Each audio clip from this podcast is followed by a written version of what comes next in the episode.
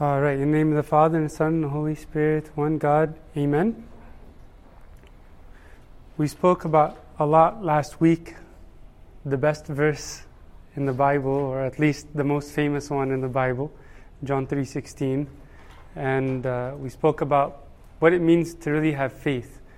So uh, I know that was a lot to really digest throughout uh, the last Bible study. If you have any comments or questions or things you still didn't uh, grasp, feel free to ask or just uh, share any thoughts that might have been lingering since last week. Anything that's still confusing. We might be able to finish chapter 3 today, so we'll, uh, we'll continue to move at the same pace, but we'll see where we go. All right, so we'll start with John 3 and we'll read verses 16, 17, and 18 together. But like I said, we already covered verse 16, but we'll just uh, read it in the context of these next couple of verses. For God so loved the world that he gave his only begotten Son, that whoever believes in him should not perish, but have everlasting life.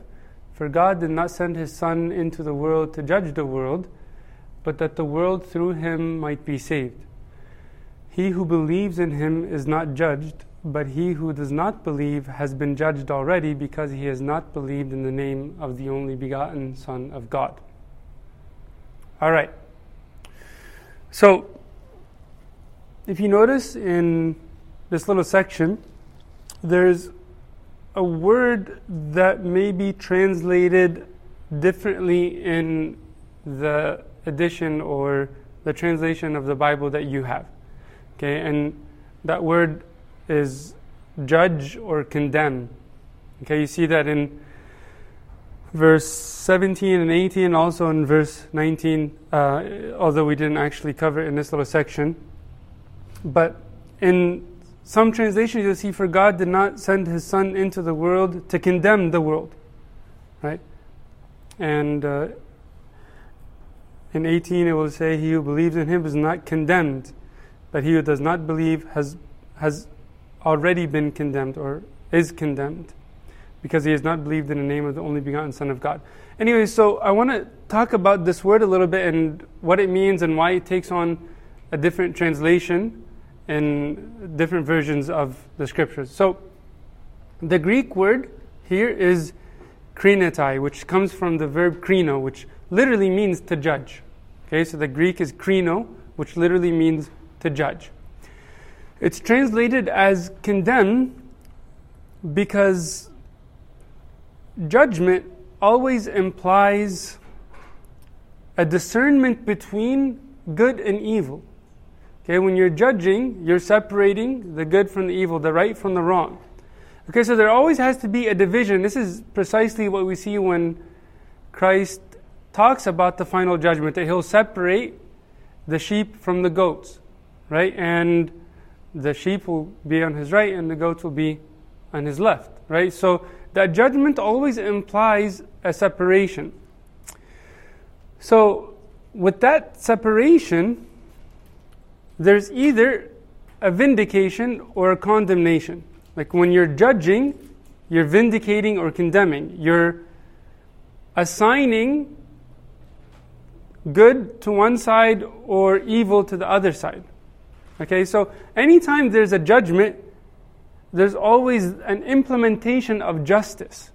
And if there is justice, then the evil or the wrong is naturally condemned. There is no justice without a condemnation of the evil, right? And we know that here, when the scriptures speak of judgment, especially as it pertains to the world, it's primarily one of condemnation because the world is in sin, right? It's in corruption. The, the, the world is in its fallen state, right? So that's why you even see this word translated as condemnation or that he didn't come to condemn the world, even though it's technically that he didn't come to judge the world. Right? So Christ is telling us he's here to save. He's here to redeem. The judgment, which essentially leads to the condemnation of the sinful, is for another time. That's in his second coming. Right? But for now, he's coming to save and he's coming to redeem.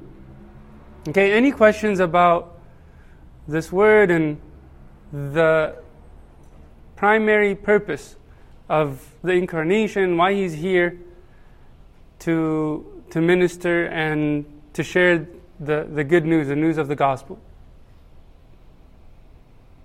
There's like a silly little song that we always sang as children. I don't know if you guys are familiar with it. It says, He did not come to judge the world, He only came to save. You guys ever heard that?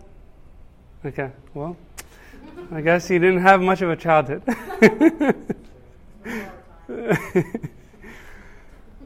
anyway, so this is the, the essence of the incarnation. This is primarily why Christ came.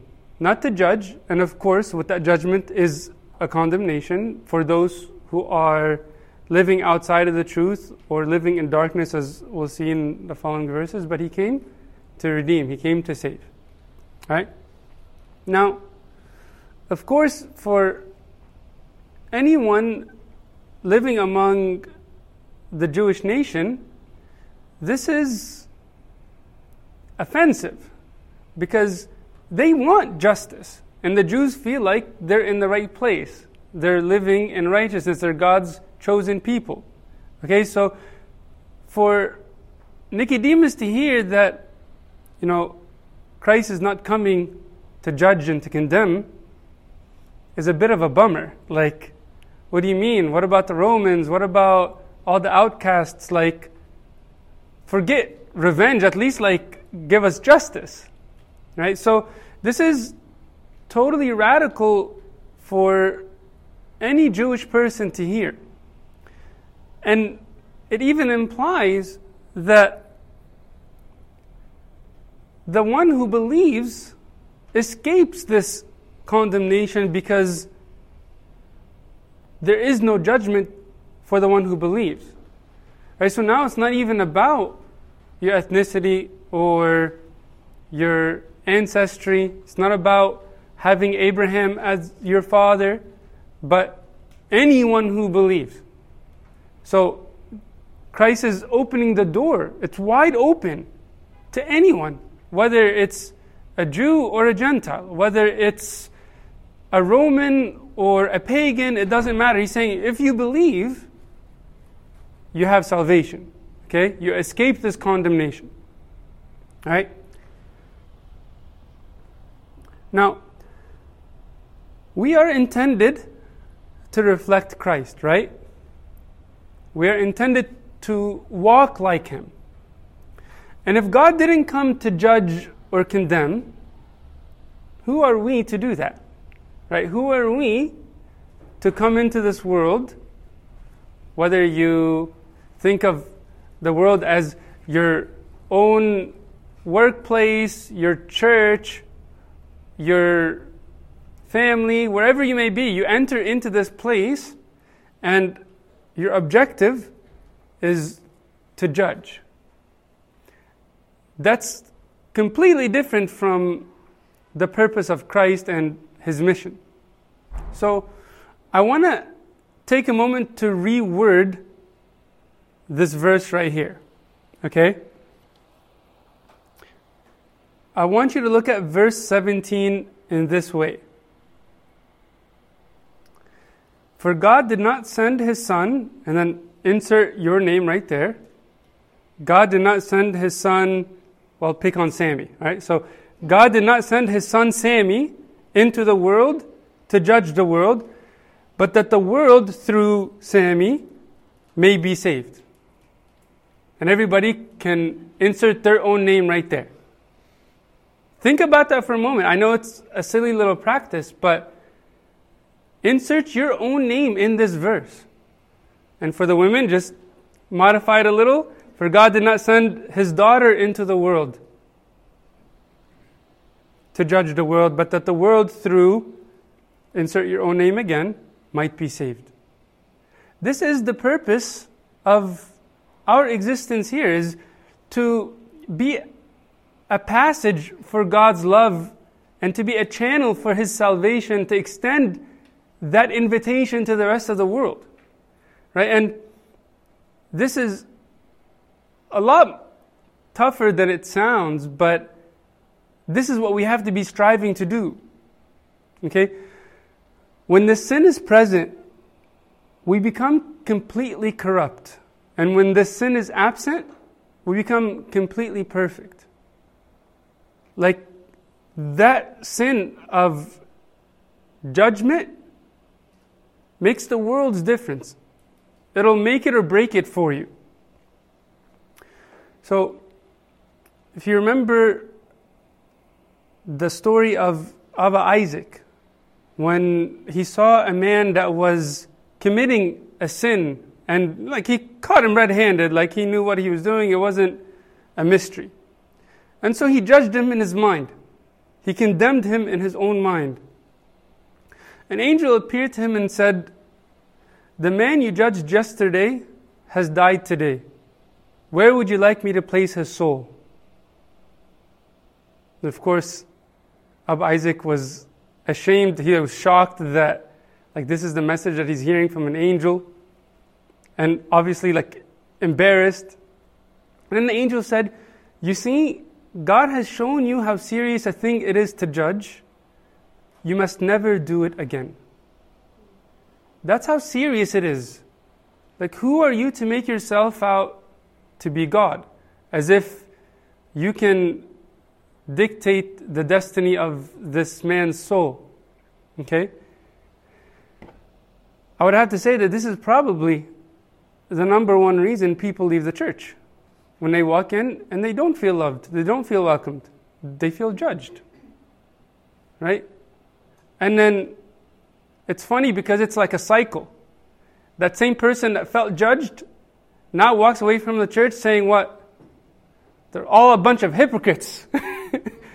Everyone just sits in church judging me, and they're judging each other, and they're all a bunch of judges sitting on their throne.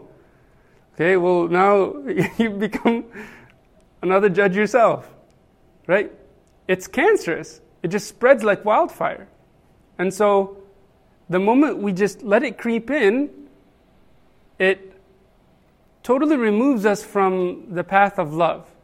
And we no longer serve as a channel for God's salvation, right? Again, God didn't send His Son, me or you, or anyone that you know, into the world to condemn the world or to judge the world, but that through you the world can be saved. Through his work in you. Not that you're the Savior, but he'll use you as his Christ. Okay? But we have to recognize that this is the most serious sin to entertain. Abba Dorothea says, Nothing angers God so much, or strips a man so bare, or carries him so effectively to his ruin as culminating, condemning, or despising his neighbor.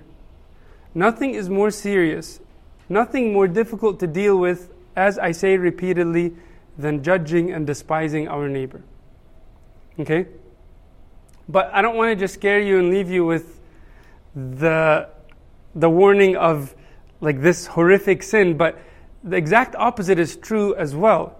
When it's absent, we become like the angels. It's like a one way ticket to heaven.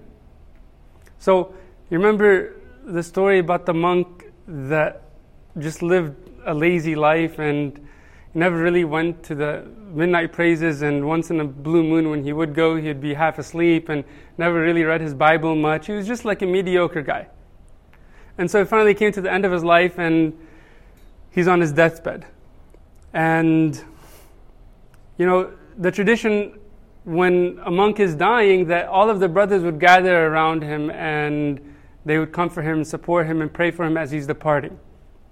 And so they notice that his face starts to look concerned and he's worried and he's like mumbling.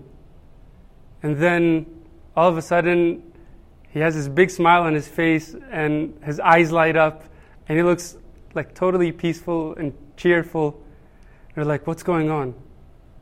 And he explained to them that the angel of the Lord came and showed him all of his sins and that someone with a record like him is not fit to enter into a pure place like paradise. And of course, this is whenever he was worried, right? But then, like, he's explaining that he responded to the angel he said, Yes, but the scriptures tell us, judge not, and you will not be judged. Sure, I'm guilty of all of these things, but I've never judged a single person my entire life. And the angel said, Ah, that's true. And ripped up the scroll, his record of all these sins. And that's whenever he was comforted. I, I don't want to just like fantasize or romanticize this, this sin or this virtue of love, but it really is that serious. When, when it's present, we become impediments or obstacles to people's salvation. And when it's absent, when we don't have this judgment and when we're truly loving and accepting, we become like angels. So, all is either lost or gained, whether we judge others or whether we don't judge others. Remember, the, the tax collector and the publican just differed in one thing. One was doing all the works and giving tithes and fasting and doing all that, but because he judged the man next to him, he lost everything. And the publican just prayed with humility, he didn't judge, and he gained everything. Right? Any comments or questions before we move on from this concept? Hmm. I have this this one with me to means uh when you say that rules or you see something wrong, you know, not judge, but you have to say that rules or have to say that other people or even by yourself, you know not judge even in the man that you said before that. Right.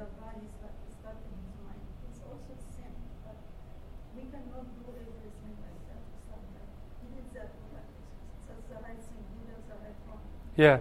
Well, the scriptures tell us to judge a righteous judgment. So, the act of judging itself is not evil, but it's the condemnation that comes with the judgment.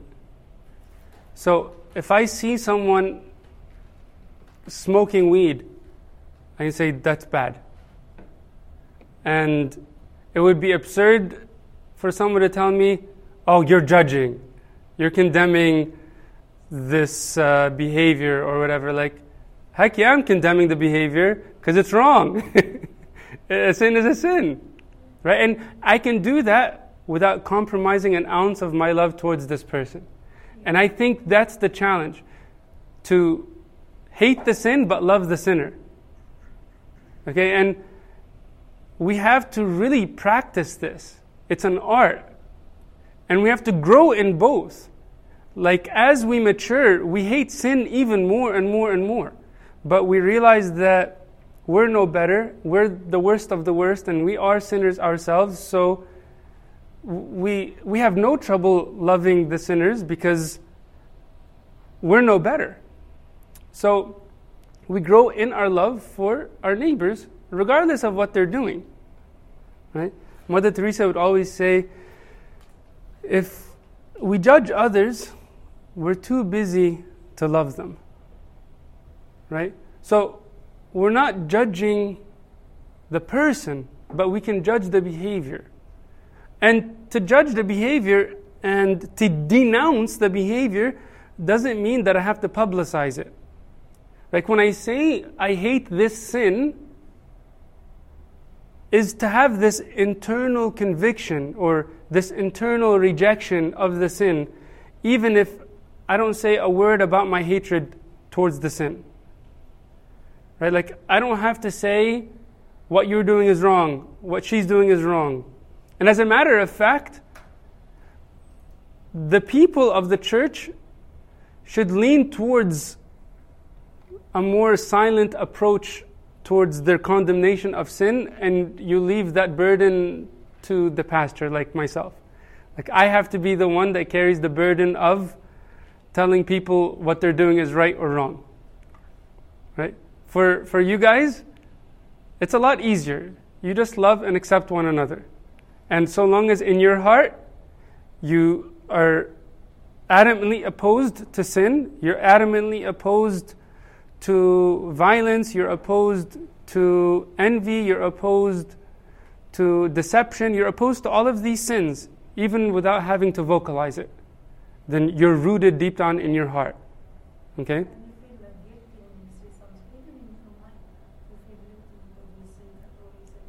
Well, that's, that's good too. When, when you feel guilty about judging someone, that's your spirit probing at your conscience so you can repent. But you should have no guilt in denouncing a sin. And if you are guilty about thinking this behavior is wrong when it really is wrong, then there's a different problem altogether. Okay? Okay. So, any comments or questions?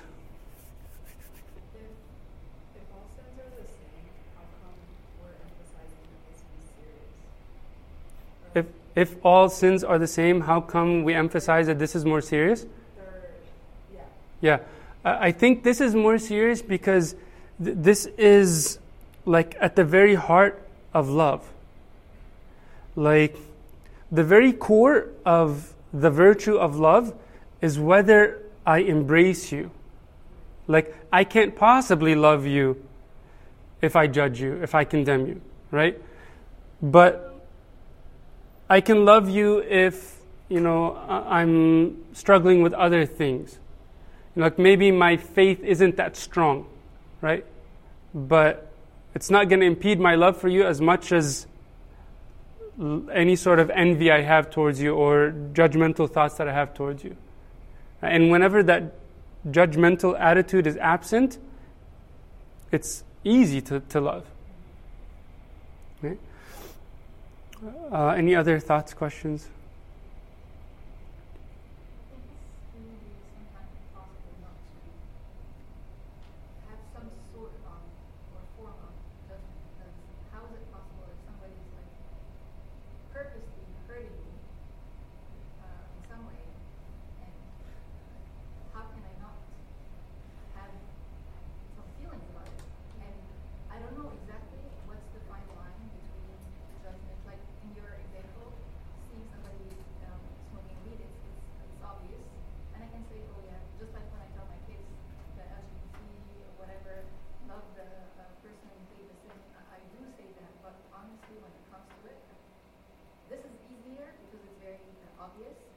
Yeah. manipulating um, or trying to hurt me, or how can I not have some sort of feelings about it? Well, nobody said you shouldn't have any feelings or any frustrations or like e- even anger towards someone who's hurting you.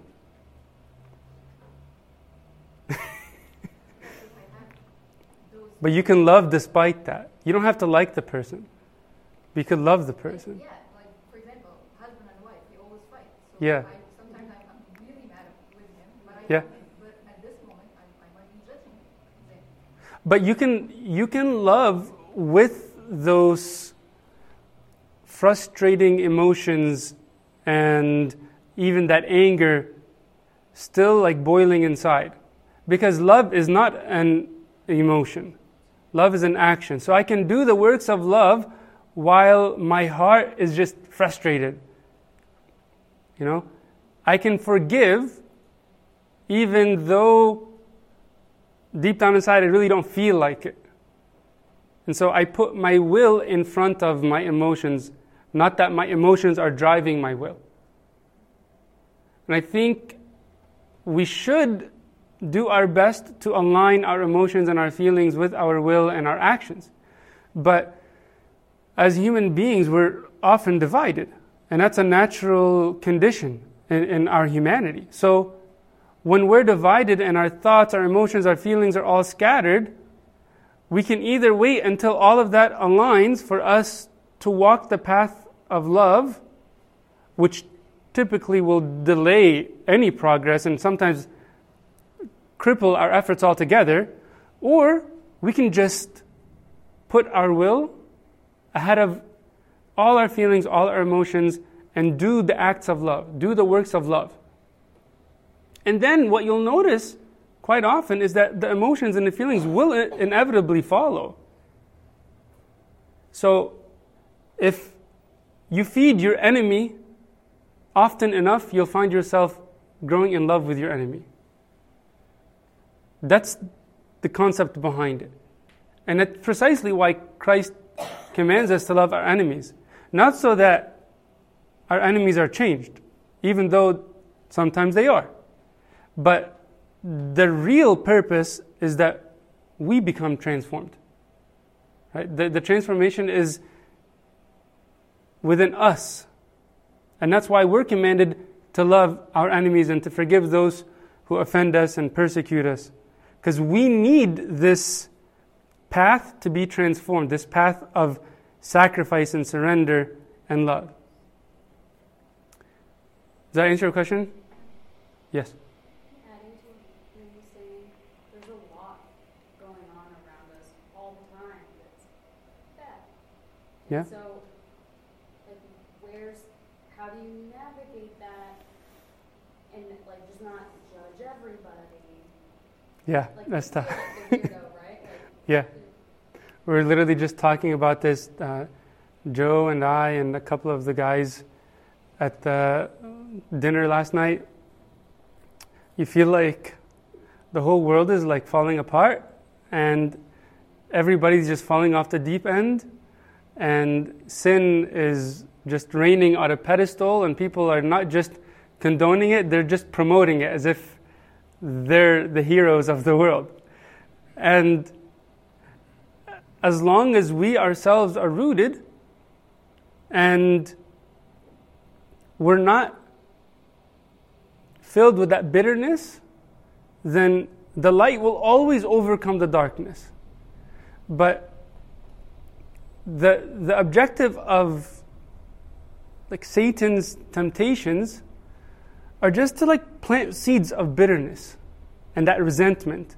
And not only will you fail to help the people that are on the wrong path, but you yourself will be lost as soon as that seed of resentment is rooted in your heart. So, I don't worry much about changing the world, but changing myself. And then that will happen uh, according to God's will, and it will cause these rippling effects.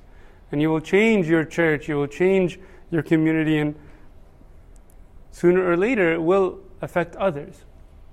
But I, I guess that's, that's the only control we have, right? Like, because all we're responsible for is our, our own heart.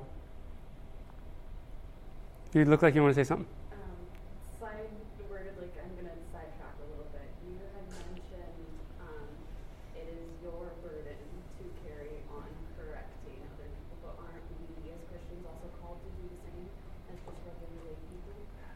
Yes, but not in a formal sense. Like, to me, I have to keep everyone in line.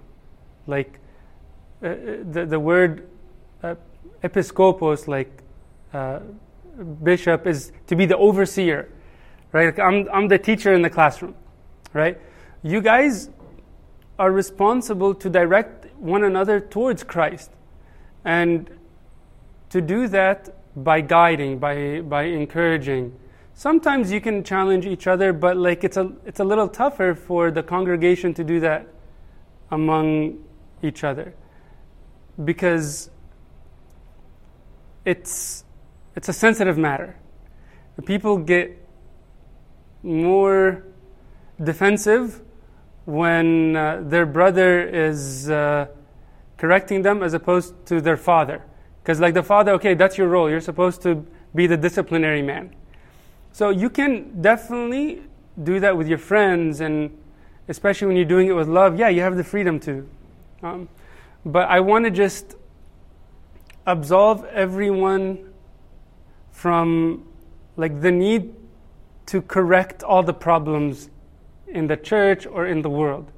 You know, I'm not absolved of that, which is the burden I have to carry. A lot of good comments and questions. Any other comments? okay. So, let's get into the next couple of verses, but before we discuss verse 18 in that last section we just read, let's read 18 until 21. So we'll read the few verses after just to look at it all in context.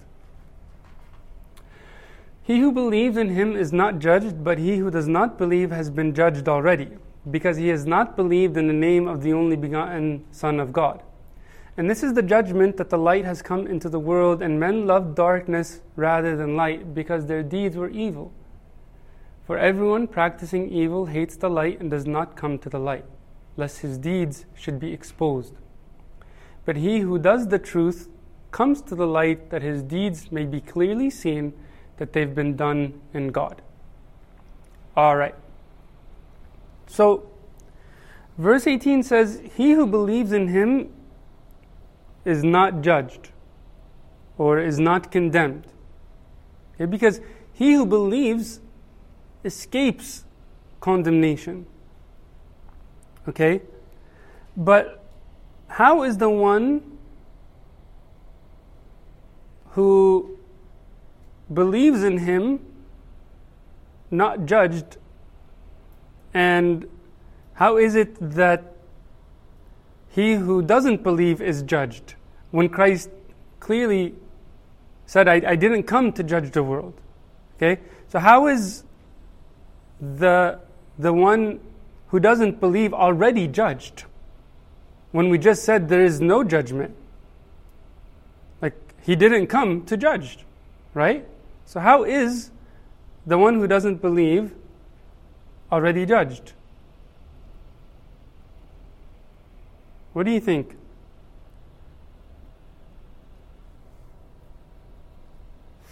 He's uh, free to get or not to be judged. So Okay, so that's definitely how we consider Christ. Like, He is our salvation. But in terms of His people, all of humanity, right, we see that there are ones who don't believe. And He's telling us here that these who don't believe are already judged.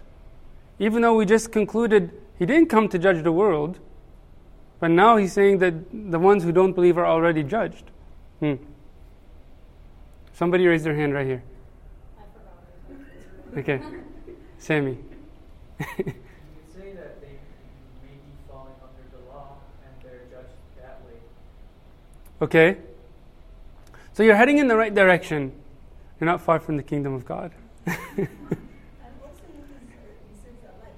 He is the light. And when we survive, he sees that it's a condemnation and he Okay. Okay, so there's a big connection with the light as well. So, okay, let's put it all together. He didn't come to condemn anyone, but if you're already aligning yourself with the darkness in the world, then you yourself have placed yourself outside of the light. It's like this self inflicted condemnation. You're putting yourself in darkness. You're judging yourself. You are placing yourself among the goats. You're placing yourself on the left hand side. Right? So he didn't come to judge, but there are people who don't believe. They've rejected the light. They don't want anything to do with the truth. They're living in their own subjective world. Okay? So they're placing themselves in darkness. Okay? They are condemning themselves. Okay? So St. Augustine basically explains it like a physician who came to give medicine to the sick. And if you choose to reject the medicine, you're hurting yourself, right? It's like a self inflicted punishment. Okay, so it's not the physician's fault. But you yourself are causing your own judgment by deciding where to place yourself. Okay, because the light has come into the world, because the standard, Christ, has come to, to set for us the model of perfection. Okay? And so, the way St. John Chrysostom explains this as well, he says that the one who doesn't believe in the light chooses to put himself in darkness, and alienation from the light is a self inflicted punishment or condemnation. Okay?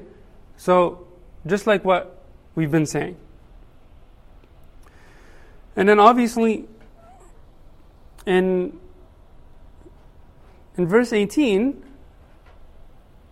he says, Because he has not believed in the name of the only begotten Son of God. And we spoke about what that actually means to believe in the name. Like you're aligning yourself with the identity of this person, what this name stands for. A lot of times we just throw the name of Jesus around like it's nothing. Or, or you'll even hear people conclude their prayers saying, uh, In Christ Jesus' name we pray, Amen. As if now that I said his name, then my prayer is completely valid. Right? But to pray in his name, to live according to his name, is not just to say his name. Of course, you can say his name at the end of the prayer and it's meaningful, but I'm, I'm saying the simple act of verbally vocalizing a name can be totally useless. Does that make sense? But the real question is whether the prayer is in line with the name, whether it's according to His will, whether your life identifies with the name of Christ as if it models His name, as if it models the life that He lived. Okay, so that's why He says, he, that he who does not believe has been judged already because he's not believed in the name of the only begotten Son of God. They haven't believed in the life and the model and the path of the only begotten Son of God. Okay? That's what the name entails. But I won't say much more about that because I know we discussed it earlier. Any comments or questions? get into verse 20 and 21. So,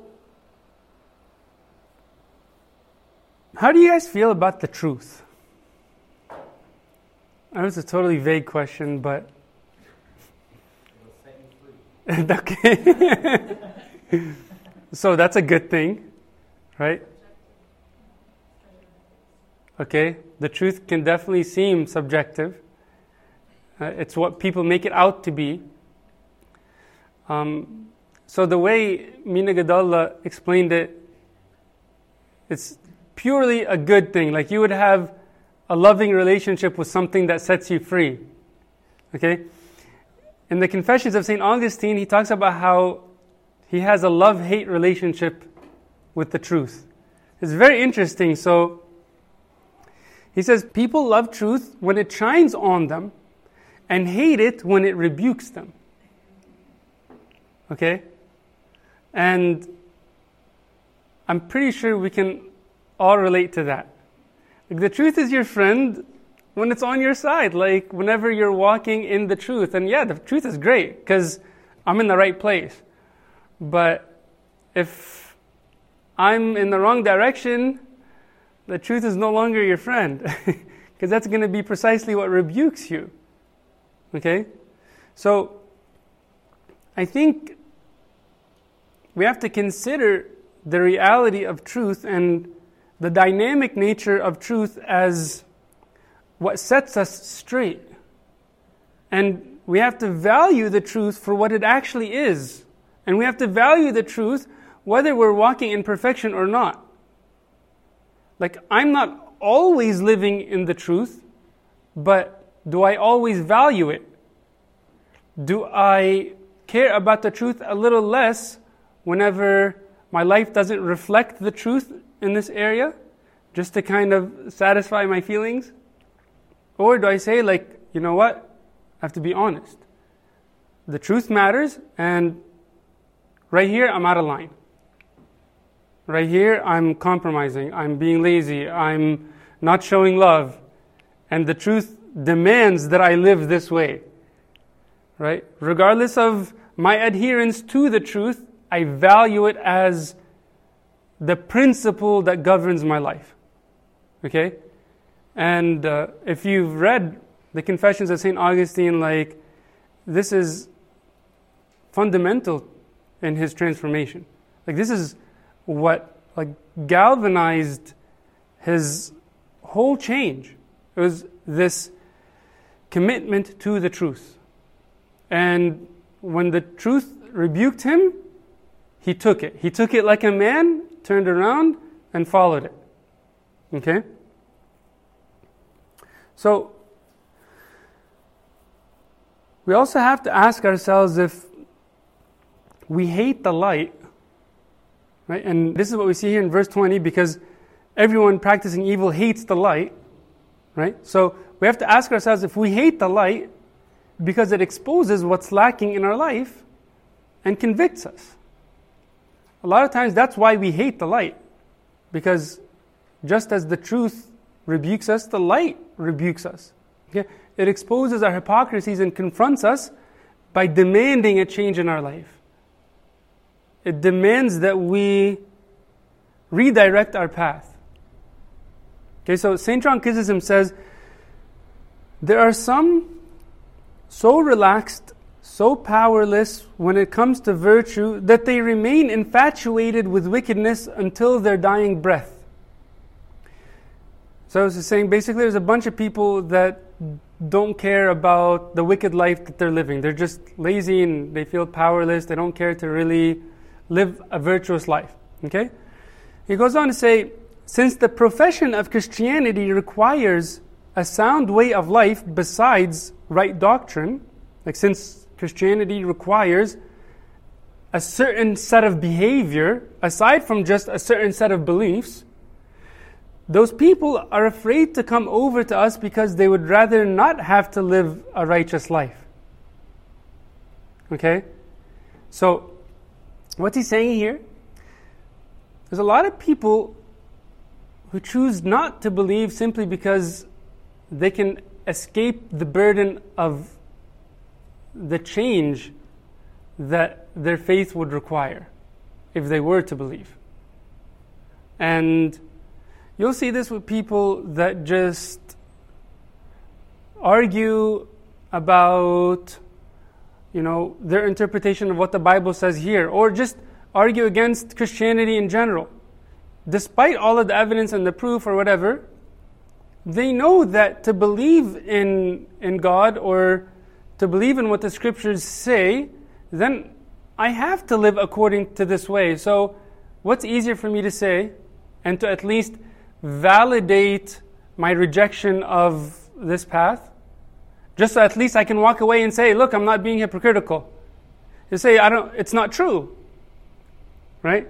So because it's not true to me, I don't believe that the Bible says confession is essential. Or the liturgy is essential. Or prayer is fundamental and the scriptures are the foundation of my spiritual life. So if I don't believe that those are essential components, then when I'm not doing them, I'm not a hypocrite. I'm doing nothing wrong. Right? It's just like like you ever have an argument with somebody about physical fitness, like diet and exercise? And like they know that having a healthy diet actually matters. But they'll tell you, like, ah, it's not really important. Because they just don't want to follow a diet. Because they know if they consent and, and, and they agree to what you're saying, they're going to actually have to change the way that they eat. So, what's easier to say? Oh, like, you can eat whatever, it's not a big deal. See what I'm saying? You have to come to a place in your life to just forfeit your own opinion, your own logic, your own rationale, and say, This is the truth of Christ. This is the light. This is the path that God and the church have set for me to walk. And I'm setting aside all excuses. Okay? And I'm walking down this path. Any comments or questions?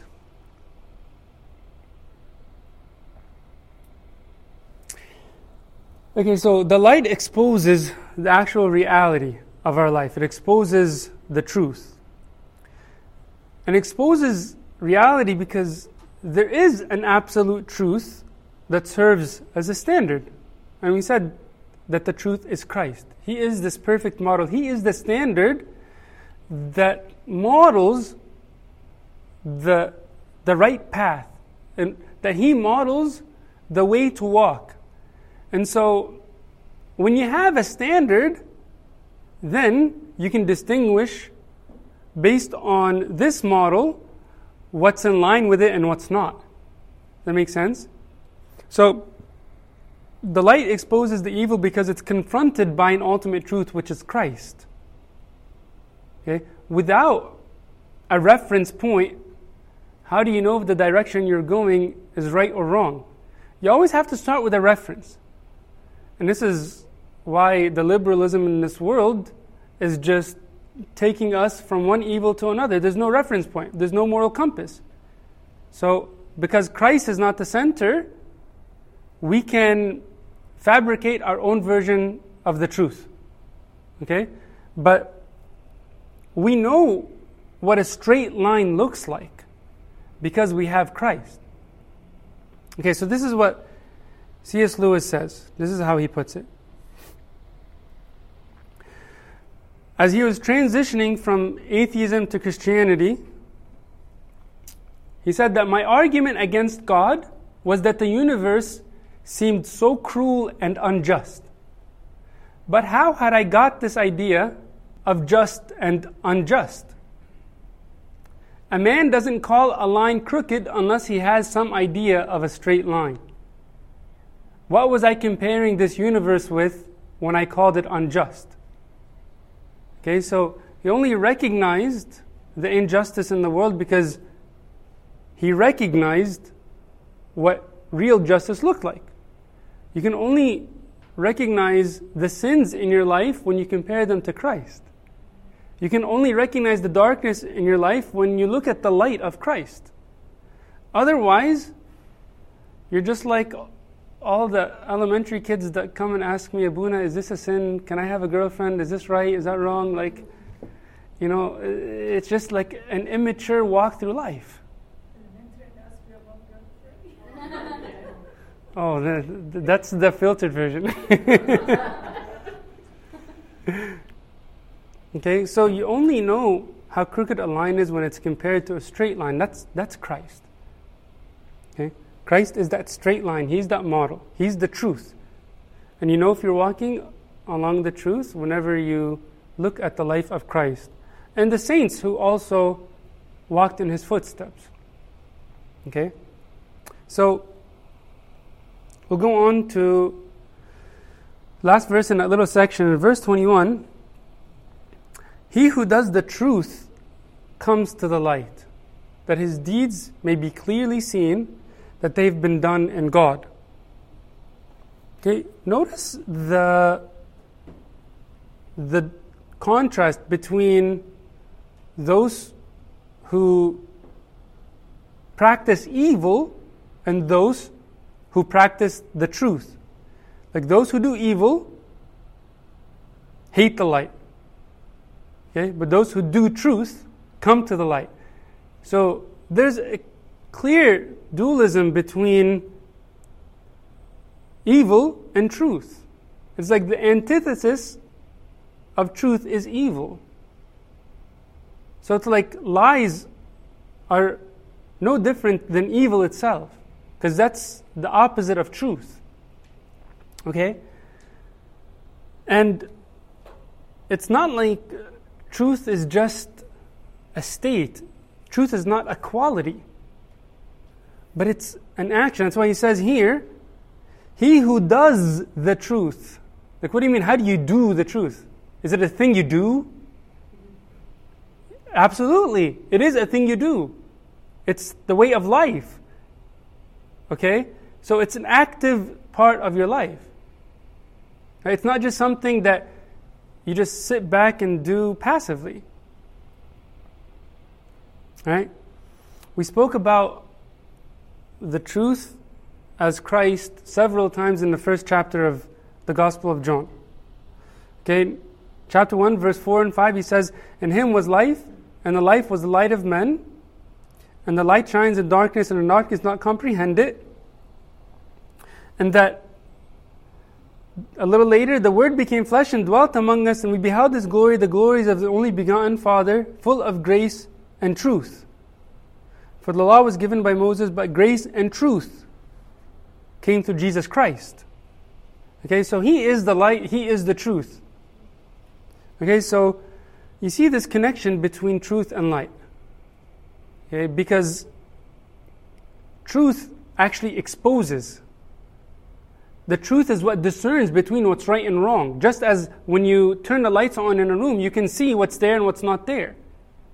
Okay? So there's this characteristic of revelation hidden within truth and light.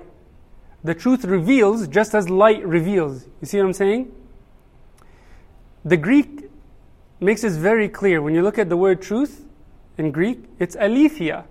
It literally means to uncover, like to expose, which is precisely what the light does. Right? When you turn the light on, you see what's actually there. It's not covered in darkness. Okay? And we know that this is inherent in Christ, in the nature of Christ. He is the truth, He is the light, He is the one who reveals. You don't determine what's right and wrong, what's good or evil, just through a psychological analysis. You don't look at biology, you don't look at sociology. Sure, that's important, but where's the center of your reference? It's Christ. Right? So, I'll just end with this concept because I know I'm out of time and this was really heavy on my heart last night. Like, I just saw this new law that was passed in uh, Colombia that abortion is now decriminalized at the 24th week of pregnancy. It's almost into like the third trimester. Like you have a 60 to 70% chance of actually surviving when the baby is delivered at 24 weeks. Like it's already had heart beating, uh, lungs are somewhat developed, like all the organs, they're there. Like this is a real life. Okay, but what validates everyone's fight and their conviction that it's important to have the right for abortion? It's because they don't consider this fetus a real life. Okay, so what do we do? We look at the biology and like, okay, at like two weeks or at like six weeks or at however many weeks it has a heartbeat and then it can survive on its own or uh, what are the chances that it can actually survive whenever it's delivered? Do we say that, okay, at this point, it's really a human being and we never look at truth from this sociological or biological perspective. It's Christ and what He defines for us as life and sanctity of life, and what He defines as a real marriage between a man and a wife, what He defines as a real family, what He defines as the unit existing in a church. That's our standard for the truth, not what the world says. Okay?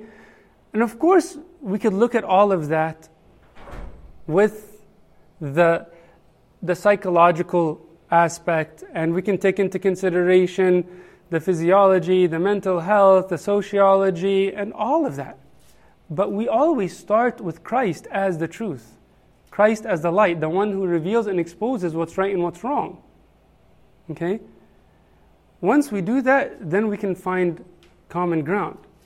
Okay, and then we can actually start to look at our life because That's where the truth starts. It's not about just looking at the world and condemning the, the opposition to the light that exists in the world, but to condemn the darkness in my heart.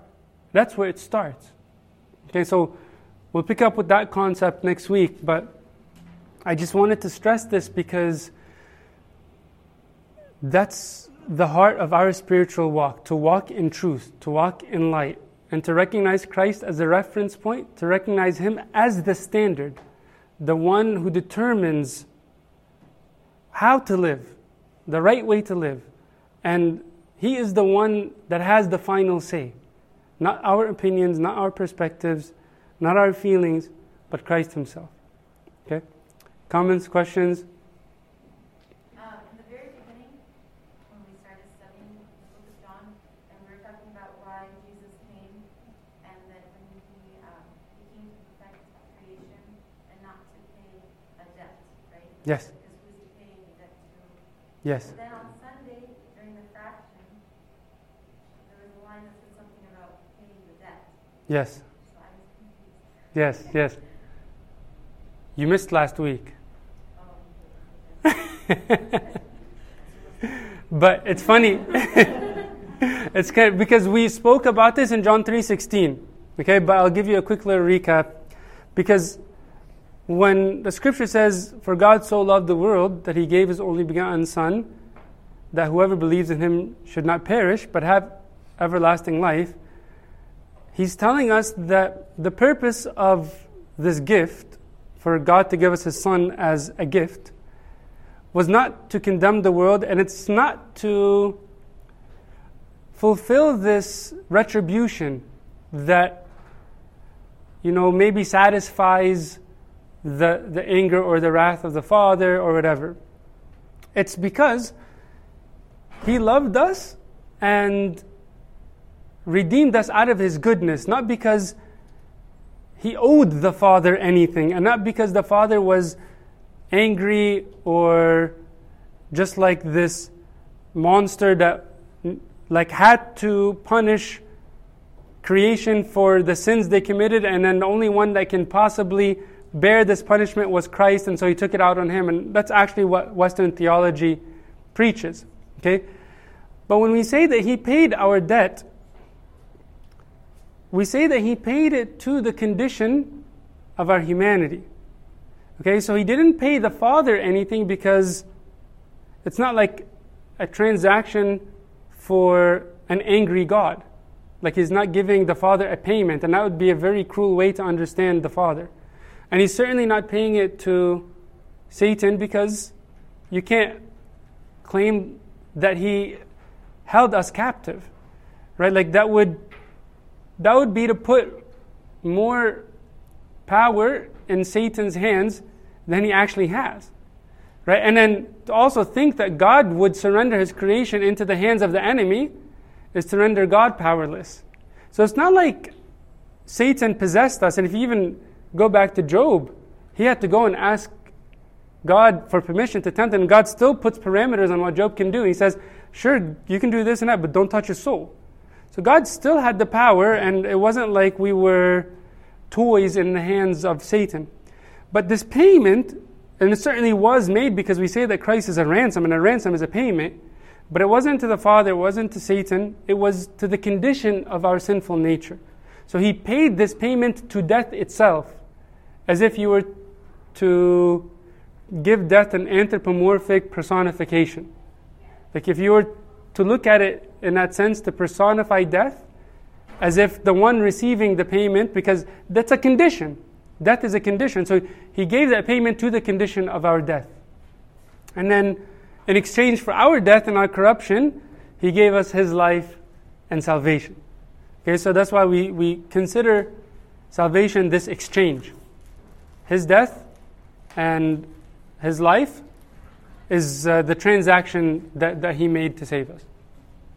All right, let's all stand to pray.